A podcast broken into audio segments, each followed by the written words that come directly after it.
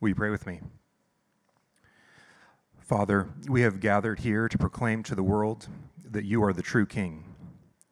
Despite all of the messaging that we can be king of our own lives, we reject that, and we happily submit our lives to you.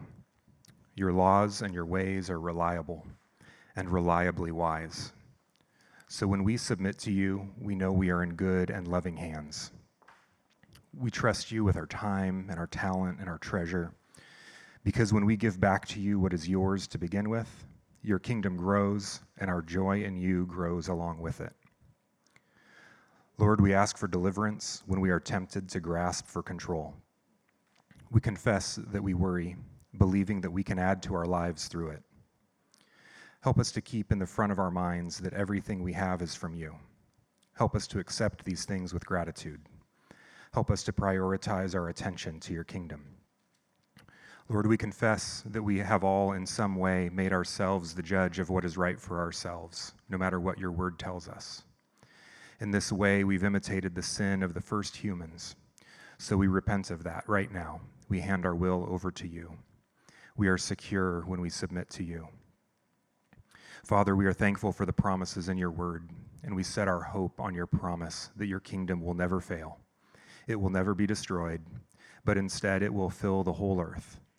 We set our hope on your promise that by your grace we will set aside our perishable bodies and put on imperishable bodies, and we will inherit your kingdom.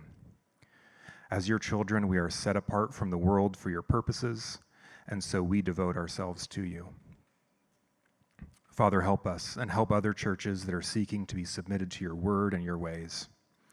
Help us to represent you well so that more and more people will see the beauty of your ways and they will join us in praising you.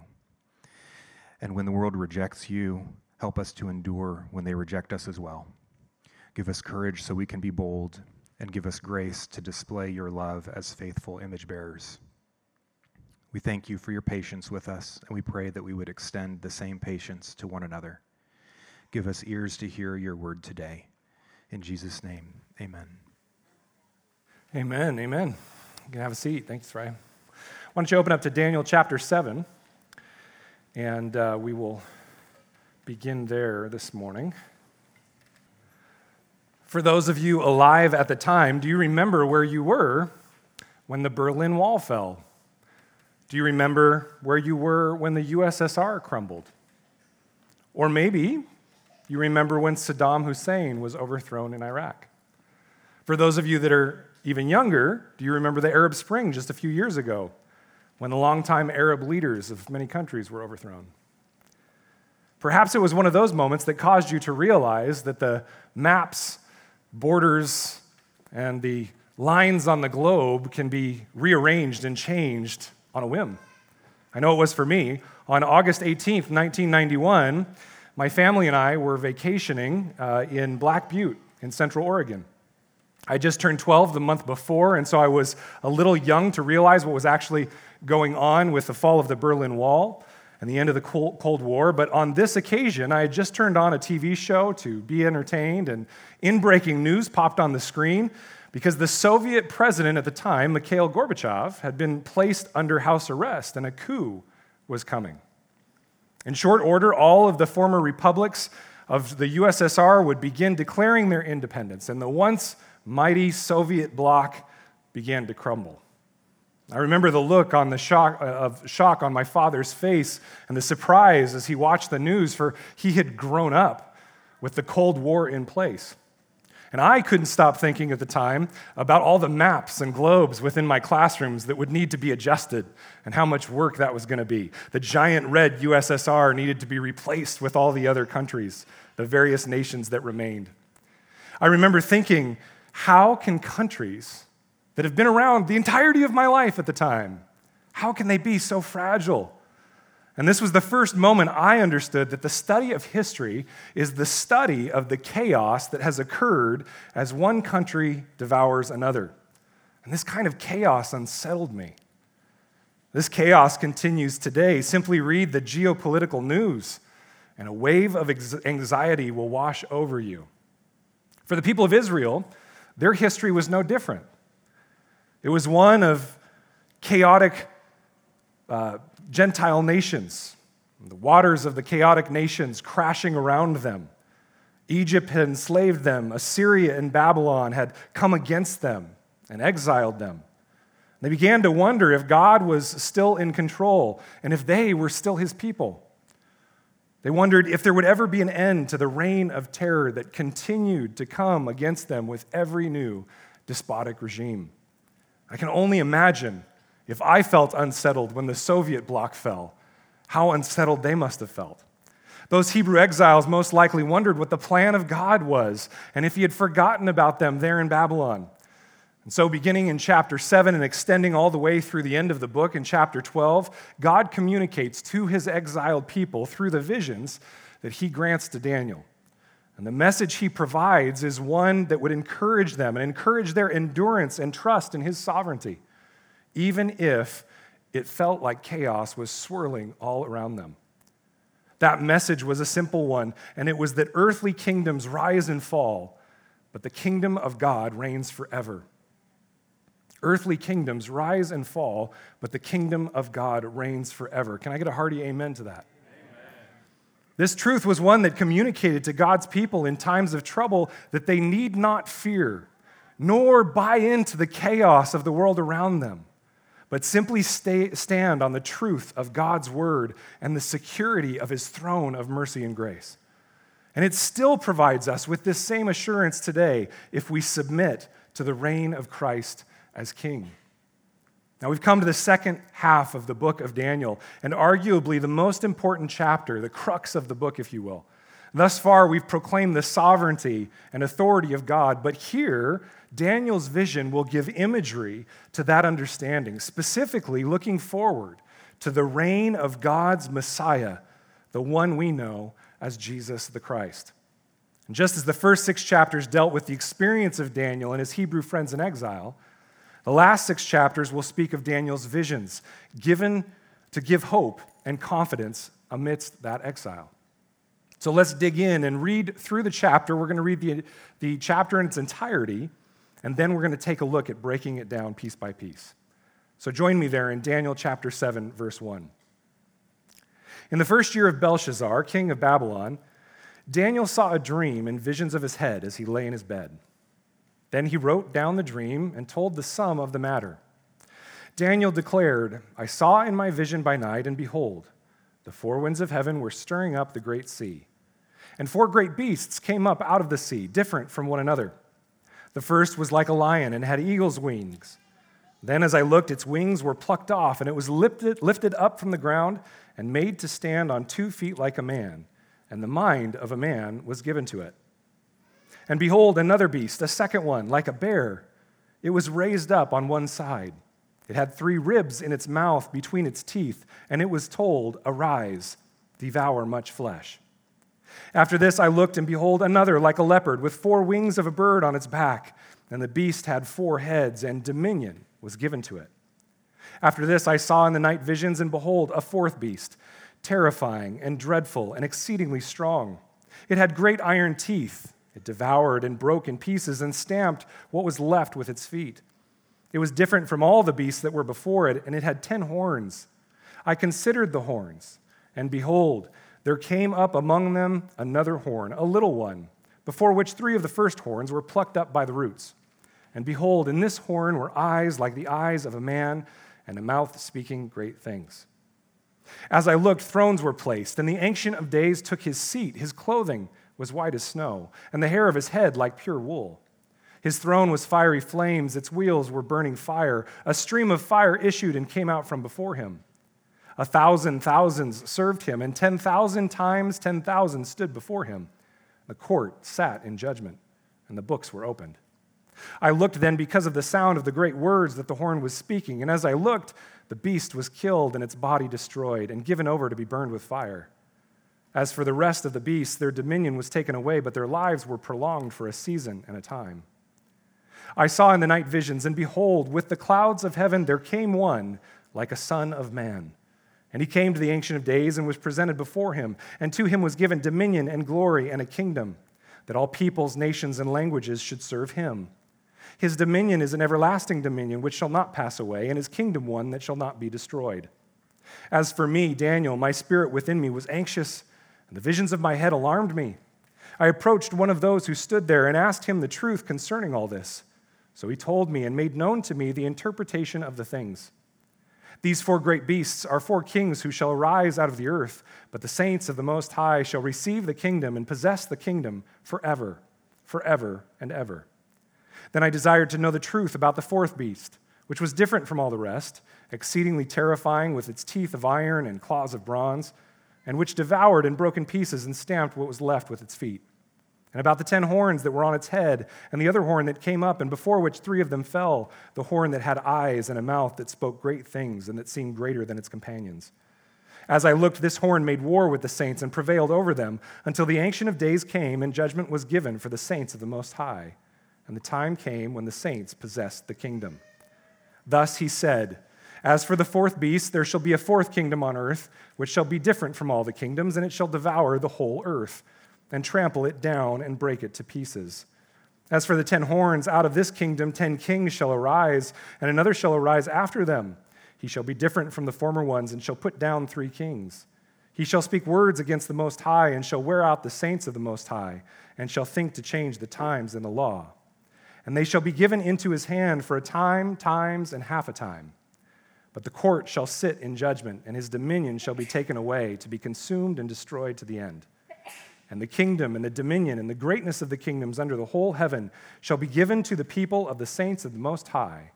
His kingdom shall be an everlasting kingdom, and all dominions shall serve and obey him. Here is the end of the matter. As for me, Daniel, my thoughts greatly alarmed me, and my color changed, but I kept the matter in my heart. So clear? You guys good with that? We can just head out? Yeah, you're good? All right, good. Well, no, the first thing that we see is that even though they seem untouchable, earthly kingdoms will rise up in power, but their dominion is limited. Earthly kingdoms will rise up in power, but their dominion is limited. Here in Daniel 7, the chronological tape has rewound just a little bit, and we find ourselves actually sitting prior to chapters 5 and 6 and the events that happened there. Babylon is still standing, just barely, and it's under the new direction of King Belshazzar. And off in the distance, you hear the drumbeats of war from the Persians encroaching upon their borders. As we saw in chapter 5, the famous and long standing King Nebuchadnezzar that had brought success and power and prosperity to the people, well, he had just died, and there had been this series of coups and murders, lots of conspiracy. And so they now find themselves, the people of Babylon find themselves with an absentee king named Nabonidus and his good for nothing son, Belshazzar, sitting on the throne in the city of Babylon. And all of this gives us a background, though, that if you felt unmoored in 2020 and the politics that surrounded us in 2020, then you can only imagine what Daniel and the rest of the Hebrew exiles felt at the enthronement of Belshazzar. It seemed as if chaos was the norm. How would their people now fare under this good for nothing king? under the rule of such an evil man? How would they get back to the promised land? How would they rebuild their temple? These visions that Daniel is given are a benevolent response by God Himself to those very concerns. Daniel becomes the messenger and tool of God, used to encourage his people and give them a firm standing amidst the chaos. And so, in that first year of Belshazzar, Daniel has a vision by way of a dream, and he writes it down so he can tell the message it contains to his people. The dream is made up of three separate visions and then a fourth that is the interpretation of those first three visions. And the first part of that vision takes place at the shore of what is called the Great Sea, possibly a reference to the Mediterranean here. When you're talking ancient Near East literature, that would be the Great Sea. Now, it's a sea in the midst of a large storm that is brought about by winds that are coming from every direction north, south, east, and west. You can imagine the combination of the tumultuous sea as if you're standing in the midst of a hurricane with waves crashing around you. A very scary thought. For ancient Near East listeners, especially Hebrews, this would have painted quite a picture in their minds.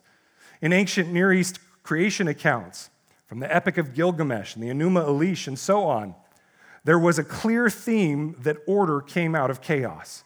When we look at our Bible, even within our own Bible, we see Genesis and we think creation in our Western mind.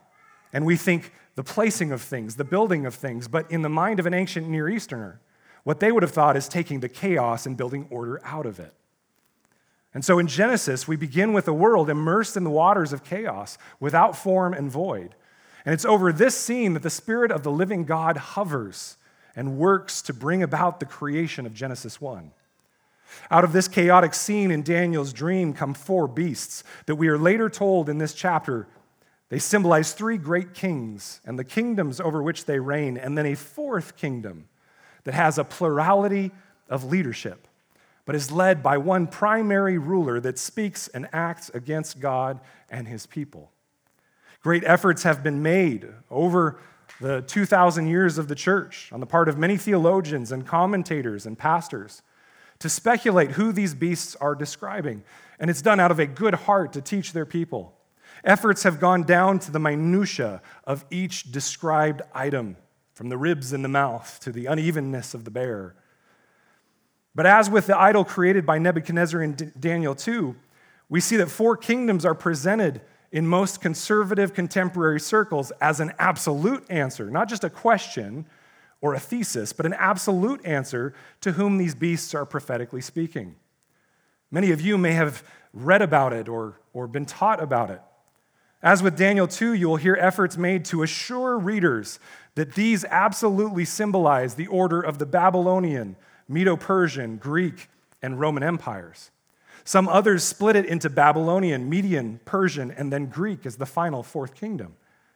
Certain characteristics are taken from each of the, the beasts and matched to a known historically powerful world empire. For example, the third beast is an animal that is quick, and so that must mean that it's Alexander the Great and the conquering of the Greeks. And it would make sense that God gives some of that. Like, for example, to be fair, some of them do make sense. The, the first, being Babylon, makes a great deal of sense. It seems to summarize the story of Nebuchadnezzar, as we saw in chapter 4, in that in his pride, he was led into this beastly sinful nature. It was given up to that sinful nature, and only God could restore him to the mind and stature of a human man. It would make sense that God would deliver a vision to Daniel and to the people in Babylon that is tied to the empire in which Daniel lives. From there on, however, the connections start to get a bit more arbitrary. And friends, if you search enough literature on this topic, you will find more possibility of what the wings of the leopard and the ribs and the lopsidedness of the bear mean than you care to ever know. And usually it has to do with the enemy, nationalistically, of the author at the time of the writing. So, what do we do with these speculations when we read something like this? Should we be bold and confident about them and tell people we absolutely know what they meant?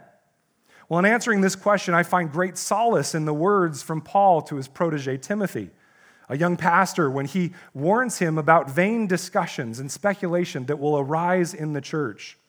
In 1 Timothy chapter 1 verses 3 through 7, Paul writes to Timothy and he says this: as I urged you when I was going to Macedonia, remain at Ephesus so that you may charge certain persons not to teach any different doctrine, nor to devote themselves to myths and endless genealogies which promote speculations rather than the stewardship from God that is by faith. You see, friends, that's the job of a pastor, is to promote the stewardship from God that is by faith.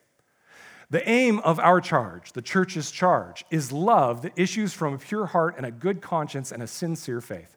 Certain persons, by swerving from these, have wandered away into vain discussion, desiring to be teachers of the law without understanding either what they are saying or the things about which they make confident assertions.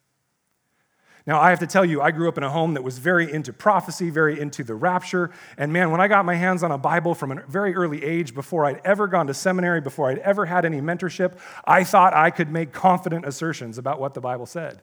But I was wrong and I probably did damage to the people that listened to me. As a pastor, our job is to help steward the faith that God has given you, not to make confident assertions about things that the Bible seemingly leaves a bit ambiguous. Now, there is definitely a context here dealing with specific vain discussions that Paul was talking about, but I think the principle still applies. It is so easy to get sucked into these discussions on what various biblical metaphors could mean. And friends, there's nothing wrong with that. There's nothing wrong with discussing among friends over a good beer or a good coffee what some of these ideas mean, but we need to be so careful that in doing so, we don't miss the more important point of what is being communicated.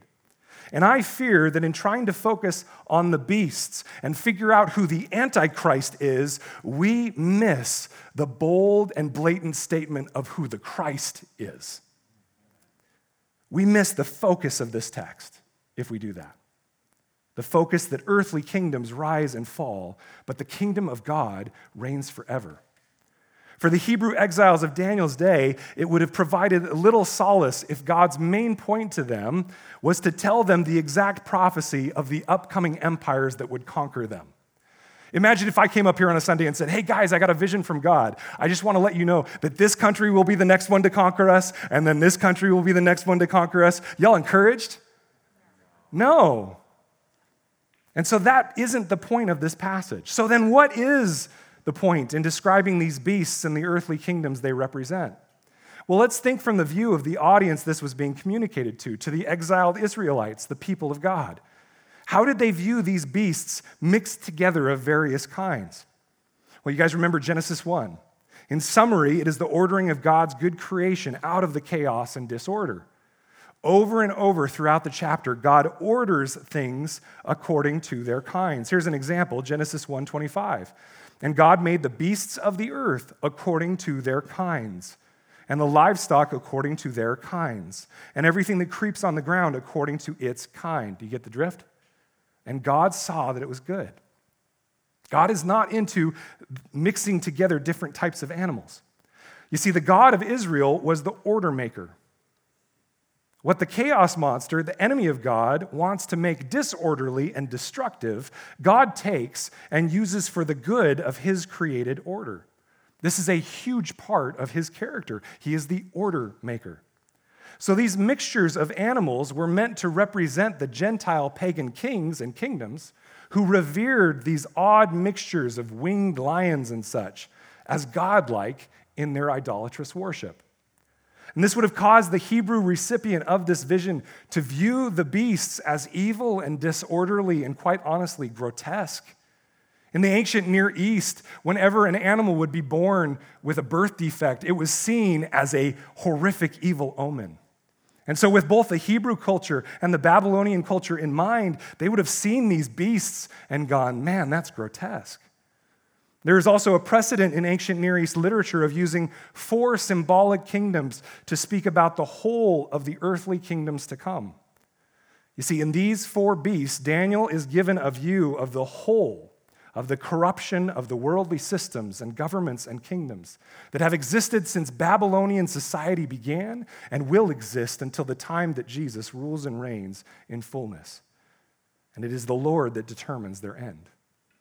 God is communicating to Daniel here that it feels disordered and chaotic and grotesque because it is. When humanity operates in our pride, the effect of the fall consolidates from beastly individuals into beastly wild kingdoms with wild rulers. In our original sin, we no longer rule over God's good ordered creation, but we become beasts ourselves, fighting one another for power. And this cycle has continued and will continue and even grow more defined and arrogant as time goes on, culminating in a point in human history where a world system will exist with leadership that is blasphemous in its pride and arrogance toward God. But even then, friends, notice that it's mocking that arrogance. It's as if this little horn with this little mouth is speaking great things against God, right?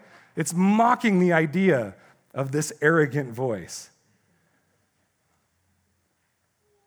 When that was or will be, when that empire was or will be, what that did or will look like, and who did or will lead it will be discussed further in Daniel, but never to a point where we can make confident assertions. The end result is that these raging wild beasts were to symbolize the chaos that the people of God see surrounding them all throughout their history. But God's vision, delivered to Daniel, continues. Even though things seem chaotic, even though present circumstances seem like we will be crushed by the beastly powers around us, that is not the truth of the matter because even in the midst of this chaos, God is still in control. Earthly kingdoms will rise up in power, but their dominion is limited. Even here in the beginning part of the text, we see this from two points. First, notice with me that each of the beasts, while fearsome and wild in their appearance, are still under the control of the sovereign God. The first beast, for example, has its wings plucked and it's lifted off from the ground and forced to stand, and the mind of man was given to it. Who was doing all these things? A sovereign authority outside of the beast. The second beast was commanded to arise and devour much flesh. Who was it commanded by? A sovereign authority outside of itself. The third, notice, was given dominion in verse 6. Who was it given dominion by? A sovereign authority outside of itself. The one who gives authority and who takes it away. The one who in Daniel 2:21 we learned removes kings and sets up kings. Daniel is given a vision that clearly communicates that even when it seems that the rulers and authorities of this world have the power and are acting in disorder and chaos, God is still the one with his hand on the rudder, guiding the ship to port. Earthly kingdoms will rise up in power, but their dominion is limited. But that then leads us to the fourth beast. And this beast, you will notice, is unruly and grotesque. It doesn't even have similarities to any created animal of God's design. It implies that perhaps this is a kingdom that is otherworldly in its source, led perhaps by the adversary of God himself. Its destructive power is supreme and it's full of that pride and arrogance. Its head is adorned with multiple horns, symbolizing a plurality of leadership, multiple leaders ruling over this beastly system. And there is one that has pride in his eyes and hatred for God in his heart. And he works to wear out the saints of the Most High in verse 25 and he's seemingly the head authority of this system. But even with this horrible last beast, its ability to inflict damage is limited by God's sovereign reign. Look there at verse 25 with me. Notice the wording the holy ones, the saints of the Most High, God's people, will be given into his hand for a time, times, and half a time. The Chaldean words underneath the word time is that it is a set period of time. It refers more to its limited nature than to its exact chronological length. Many of you, have been taught that this is one year, two years, and then a half a year. And people wrongly inflict on this the idea that it has to be talking about the Great Tribulation of three and a half years. But, friends, I want you to notice that it's a single time and then a plural times. No one knows if it's two or more. And yet we've inflicted on that passage something that it doesn't say. What it is saying is that this worldly system has an end. It will seem like it will have a set time, it will then persist in lengthening of that time, and just when it seems like it will go on forever, its set time will be brought quickly to a conclusion. What it means is that even with this grotesque ruler of a grotesque worldly system that seems contrary to God, they may rise up in power, but in so- God's sovereign reign, their dominion is limited. To the people of God in exile in Babylon, and to the people of God throughout history, ourselves included, this is good news. Because in spite of the chaos we see and feel, we know that the eternal God sits unmoved in sovereign rule over all. The eternal God sits unmoved in sovereign rule over all. At the same time, Daniel sees the vision on the shores of the great sea in the earthly realm. He is also given a heavenly vision.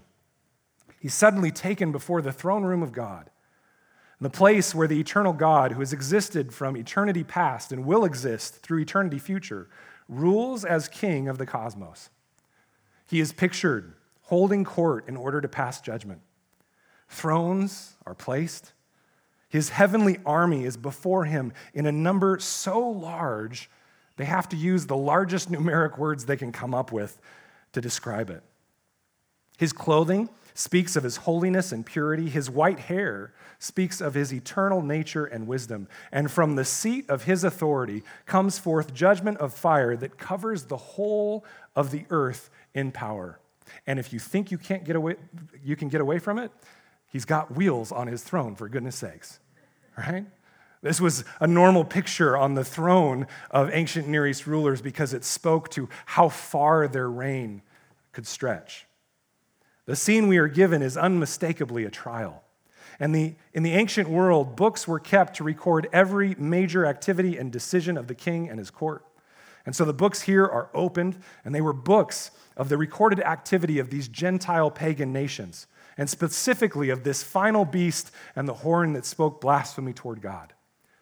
God provides Daniel with a glimpse into these two realms the reign of the wild human kings on earth and the rule of God in heaven, so that he might see the drastic contrast between the two. One is operating in conflict and chaos, each beast attempting to rule over the other and be more ferocious than the previous one. And God, coolly, calmly, firmly, conducting divine affairs, unmoved by the chaos occurring in his creation. And what is the outcome of this judgment? While the little horn is screaming blasphemous, arrogant, prideful words, rebellious towards God, God opens the books and in the divine council of angelic beings pronounces him guilty and declares the penalty of eternal damnation and destruction in the pit of fire. The other beasts have their dominion, their power and authority removed, but their existence remains for a set period as one wild kingdom is absorbed by the next, and the remnants of each of these still seen even in our present day. The reason that God is able to stand firmly above the chaos is that it is not surprising to him in his divine wisdom, he ordained the human institutions of governments and rulers so that the sin of mankind would not go completely unchecked in total anarchy. And this is why the Bible calls us in multiple places to pray for and be subject to human governments that he has put in place. And at the same time, God's people will find ourselves in the midst of conflict with these same governments because while they think that they are autonomously reigning as sovereign entities, they are not. They will ultimately answer to the one true King, the eternal God who has weighed out their actions, judged them, and found them wanting. Contrary to the public opinion of our day, true peace and shalom will only come by the divine reign of Christ in human hearts not by the reign of human government. But when we find that earthly governments go astray and even come against God's people, Daniel's vision is intended to give a message that God's people are to endure in faithfulness, regardless of what we see or feel. And we can stand firm in that knowledge and in that endurance because while earthly kingdoms will rise up in power, their dominion is limited. And all the while, the eternal God sits unmoved in sovereign rule over all.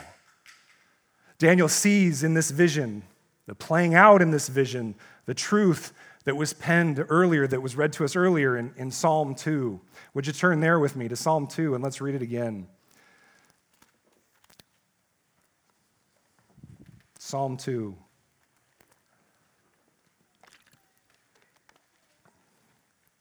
Give me an amen if you're there. Why do the nations rage and the peoples plot in vain? The kings of the earth set themselves, and the rulers take counsel together against the Lord and against his anointed, saying, Let us burst their bonds apart and cast away their cords from us. You can almost hear them screaming, We will not have this man reign over us. He who sits in the heavens laughs, the Lord holds them in derision. Then he will speak to them in his wrath and terrify them in his fury, saying, As for me, I have set my king on Zion, my holy hill. I will tell of the decree. The Lord said to me, You are my son, today I have begotten you. Ask of me, and I will make the nations your heritage, and the ends of the earth your possession. You shall break them with a rod of iron and dash them in pieces like a potter's vessel. And notice, friends, that this is the anointed one, the Son, the King, who has been told by the Father, the Ancient of Days, I will give the nations to you. Verse 10 Now, therefore, O kings, be wise. Be warned, O rulers of the earth. Serve the Lord with fear and rejoice with trembling. Kiss the Son, lest he be angry and you perish in the way. For his wrath is quickly kindled. Blessed are all who take refuge in him. Here, the psalmist pictures the wicked nations taking counsel together and conspiring against Yahweh and against his anointed king, the Messiah, all for the express purpose of casting off his authority. But God mocks this conspiracy. He tells them clearly that He has determined, and He alone has determined, who will rule, and that is His Son, His King. God speaks to the kings of the earth at the end of this psalm and lovingly calls them to repent, to be wise, and to be warned, to turn from their wicked, presumptuous arrogance and serve the Lord with fear. Worship Him and take refuge in him. The eternal God sits unmoved in sovereign rule over all. And here in Psalm 2 and back in Daniel chapter 7, we see why he is able to sit unmoved, mocking those who would rebel against him. For he knows that through the enthronement of the Son of Man, the kingdom of God will reign forever through the enthronement of the Son of Man, the kingdom of God will reign forever. Would you go back to Daniel 7 with me? And let's read again verses 13 and 14. And there we will see that through the enthronement of the Son of Man, the kingdom of God will reign forever. It says there in Daniel 7 13 and 14. I saw in the night visions, and behold, with the clouds of heaven there came one like a son of man. And he came to the Ancient of Days and was presented before him. And to him was given dominion and glory and a kingdom, that all peoples, nations, and languages should serve him. His dominion is an everlasting dominion which shall not pass away, and his kingdom one that shall not be destroyed. Daniel sees now in his vision that the wild kingdoms of man have been tried and judged, but the scene is not ended yet. As it's starting to end, a new character enters the throne room, and our focus is immediately drawn to two characteristics right at the first. First, we're told that the figure comes with the clouds of heaven. Now, throughout ancient Near East literature, clouds are known to be the divine transportation for gods and gods alone. And within the Bible specifically, throughout the whole Old Testament, prior to Daniel, only the one true God, Yahweh Himself, is spoken of as riding on a cloud. For example, look at Isaiah 19:1. It says, "Behold, the Lord is riding on a swift cloud and comes to Egypt." This one who comes before the Ancient of Days is divine. He is a God. And yet, Secondly, he says that it was one like a son of man. Now, son of anything is an old idiom to say that you bear a resemblance to that of which you are an offspring. The other person that is called a son of man in the Old Testament over and over again is the prophet Ezekiel, who is fully human. But here it says that this individual is like a son of man. In other words, his character is both divine, riding in the clouds, and human one like a son of man. He is presented before the Ancient of Days, likewise to be judged, but notice the outcome in contrast to the judgment of the beast. He is judged so worthy of honor that he is given the dominion that was taken from the beasts. He's given dominion and glory and a kingdom that all peoples, nations, and languages should serve him. And this is a kingdom that is everlasting and one that shall not be destroyed. In essence, what we have here before us is a scene of the heavenly coronation of Christ. In startling contrast against the kingdoms of man that are judged deficient and wanting, so much so that they're stripped of power, This anointed king, this Messiah, is worthy to be crowned king and given everlasting dominion over all God's creation. What did this character do? What did this individual do to be so deserving of this glory? Well, we can look to the new covenant to get our answer. If we fast forward to the end of this Bible we hold in our hands in the book of Revelation, we find ourselves in a similar throne room court scene. All creation at that moment is crying out for one who can purchase back the title deed of creation that has been sold over to sin and to the enemy and to chaos. John, the visionary that is the author of Revelation, begins to weep loudly because he scans the horizon and can find no one who is worthy, no one who is worthy to accomplish this, this salvation. Because no one is righteous, not one. But then he is introduced to the risen Jesus, and Jesus is pictured as a lamb that was slain for the sins of his people. And all heaven immediately erupts in praise. This heavenly host we see in Daniel 7 erupts in praise with language similar to Daniel 7.